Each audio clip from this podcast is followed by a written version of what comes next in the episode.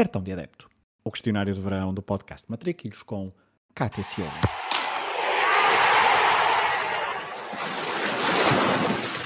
Olha a bolinha com creme, sem creme e.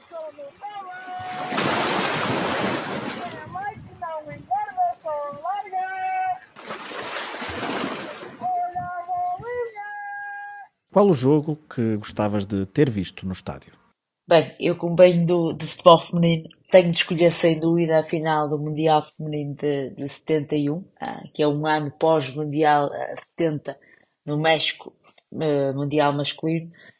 Esta final no feminino ainda estava longe de ser organizada pela FIFA, que, que foi ah, apenas a primeira edição organizada em 91. Ah, nesta final, o que é que há de especial? Um, defrontam-se Dinamarca e México, que México a jogar em casa, obviamente, no qual ganha 3-0 a Dinamarca, no estádio Azteca completamente a, a, a, com 110 mil espectadores. Isto, eu adorava ter estado lá, eh, pelo momento histórico, eh, não só pela quantidade de gente que, que lá estava, mas se voltarmos a 71, o futebol feminino eh, foi proibido, eh, todas as dificuldades e barreiras que, que eram na altura, que existiam na altura para aquelas mulheres estarem ali, eh, e eram sem dúvidas mulheres extraordinárias, porque para além de jogarem, eh, faziam, trabalhavam e faziam outras coisas, por isso, para aquela altura na sociedade é algo extraordinário, certamente, e adoraria ter lá estado. Qual o jogo que gostavas de alterar o resultado? Ora bem, infelizmente aqui vou ter de, de voltar a lembrar-me deste momento. Ah, seria o dia, neste caso um dia mesmo, é dia 11 de maio de 2013, aquele jogo ah, Porto-Benfica com, com aquele gol do Kelvin. Acho que muitos, muitos benfiquistas mudariam esta, este jogo e este resultado.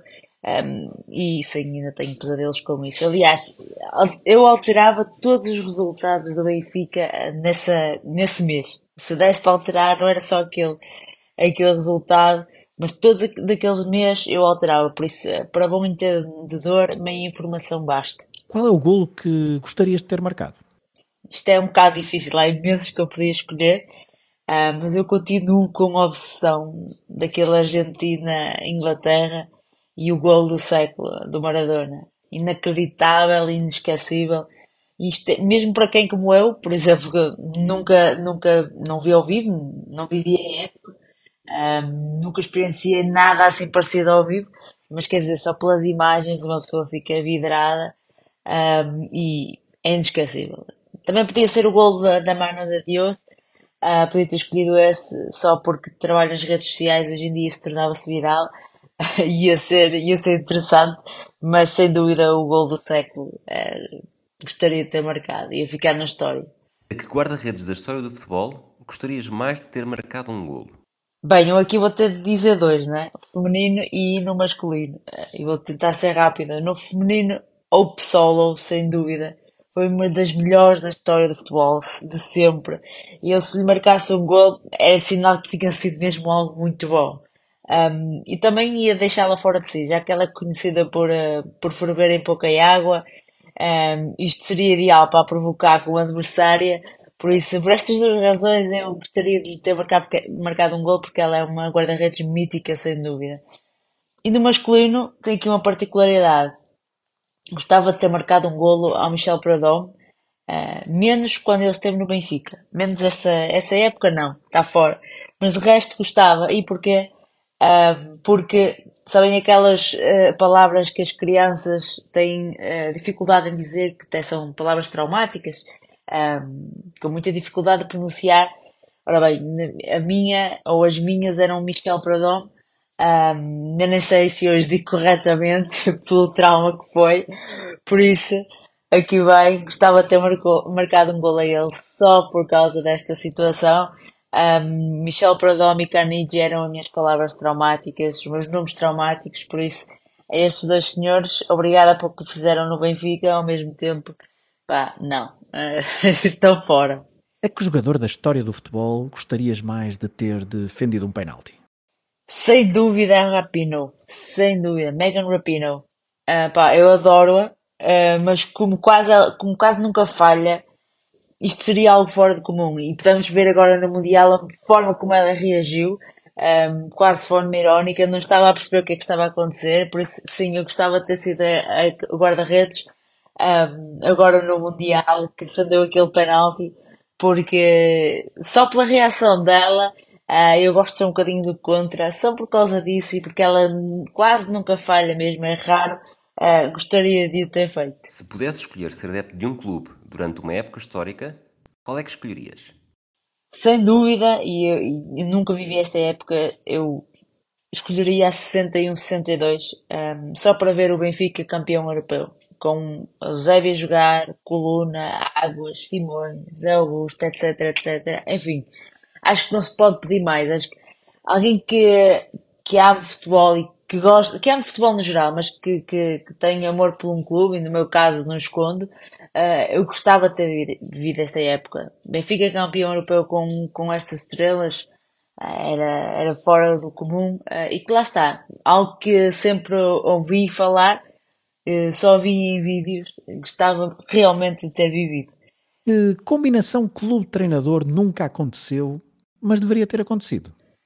Opiniões pessoais e gostos pessoais, mas para mim, Guardiola e Benfica podiam casar perfeitamente. Senhor Guardiola, ainda estamos a tempo. Uh, pode, pode vir para, para Lisboa e tal, apanhar um bocadinho de sol. Uh, estamos aqui à sua espera. é sem dúvida algo que eu gostava de ver acontecer. Se a final do Mundial tivesse de ser sempre no mesmo estádio, qual é que seria? Para mim, o Wembley não há outra discussão. A única coisa que eu podia colocar aqui era se fosse no antigo seria melhor, porque eu gostava de ter ido ao antigo. Um, como já fui ao novo mais do que uma vez, Wembley, sem dúvida alguma, uma catedral, só aquela caminhada, o Wembley Way, a chegada ao Wembley, aquela, aquela reta ali até ao estádio é fenomenal. Um, acho que qualquer adepto de futebol devia viver isso na vida uh, e uma final mundial ali iria ser icónica uh, para sempre. Se tivesses de andar sempre com uma camisola de futebol vestida, qual equipamento que escolherias? Aqui a pergunta está um bocado mal feita, que é se tivesse. Não, isto é, para mim é quase uma realidade. Um, eu ando muitas vezes, por acaso, isto é a realidade mesmo. Eu ando muitas vezes com, com a camisola do Benfica campeão europeu, a 61. Tanto a principal como a alternativa, até as réplicas estão aí. Já tive de comprar pela segunda vez, porque já perdeu a cor as da primeira. E, e usaria sempre que pudesse estas camisolas, porque ah, são lindas, lindas, lindas, lindas. Se tivesse de trocar de identidade com um jogador de futebol, do presente ou do passado, qual é que escolhias? Aqui mais uma vez vou ter de escolher entre uh, masculino e feminino. No masculino, Maradona, sem dúvida. Uh, principalmente pela genialidade dentro de campo. E depois, se pensarmos bem, o que ele viveu deve ter sido fora do comum. Uh, ele de bandido passava a estrela, de estrela a bandido. Ele só pode mesmo ser Deus. Eles deram-lhe um nome, só pode ser Deus por, por tudo o que viveu e pela genialidade que tinha dentro de campo. Era Deus e diabo ao mesmo tempo, é fenomenal. E no feminino tinha Sarah Rapino, um, neste caso não pela espetacularidade dentro de campo, esta escolha foi um bocado diferente, um, porque ela realmente, quem acompanha o feminino sabe que ela não é a estrela que alguns acham que é, porque é o que ouvem falar, ela está uns bons níveis abaixo disso, é na realidade, mas eu escolheria trocar de identidade com ela, mais antes pela, pela sua personalidade e luta pelo futebol feminino, uh, pelas mulheres no futebol e pela mudança da sociedade em geral, sem dúvida. Era ela e o Maradona no masculino por tudo.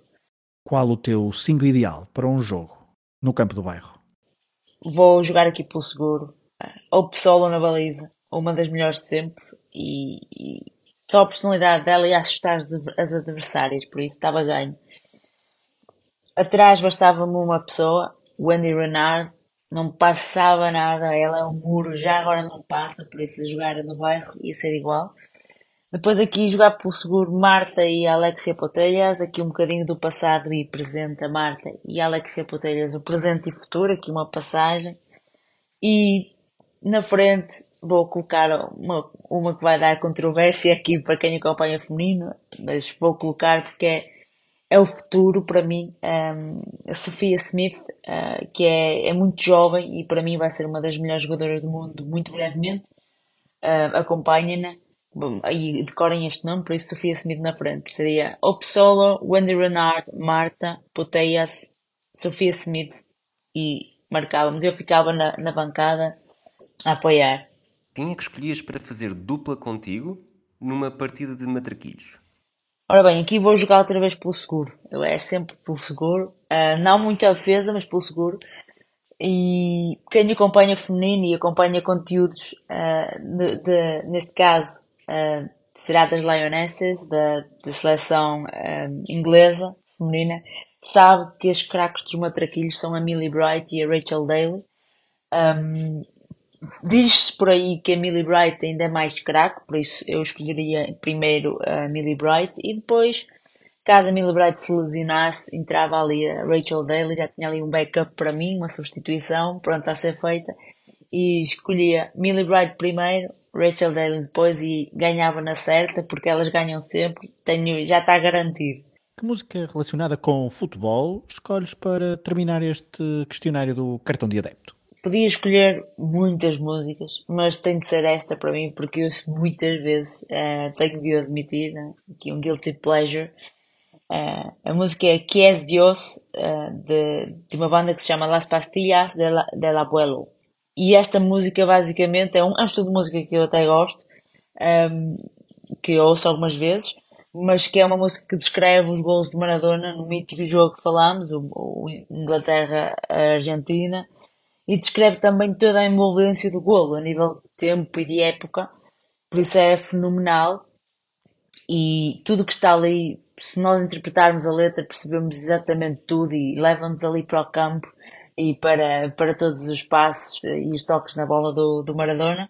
E, de quem era esta pessoa, este ser mítico, e só para aqui dar aqui um cheirinho da história por trás disto, que é mesmo a Maradona, esta letra foi incrivelmente escrita por um taxista que, que quando levava um dos elementos da, da banda, uh, que, que tem a música, um, ehm, levava os elementos no serviço, obviamente, e, e, soube que o cliente tinha uma banda. Eles a falar, acabou por saber isso, e deu uma dica ao, ao cliente. Disse, se vocês querem ter sucesso, têm de chegar ao coração das pessoas.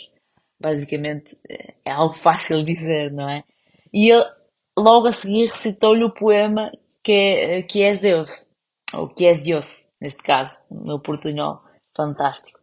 Um, e o, o, cliente soube aquilo, o, o, integrante da banda soube aquilo, e imediatamente disse isto tem de ser meu, isto vai ser uma música.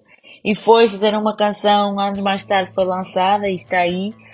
E foi assim algo do acaso, uh, é uma história poética, é mesmo tal como um gol maradoniano, uma autêntica poesia em movimento. Una mano del cielo y acariciando su pelo, rulo y señal de la cruz. La caricia de Jesús hizo posible el milagro, convirtió la red en tierra, del balón hizo palomas que aterrizaban su paz. En la isla Soledad una absurda guerra. Judas no juega esta tarde, lo expulsaron por traidor. Y once apóstoles de Cristo con sus oídos al cielo, consultándole al Señor. Y Jesús dijo, me voy. De tácticas ya no hablo, pero un consejo les doy la pelota siempre al 10, que ocurrirá otro milagro.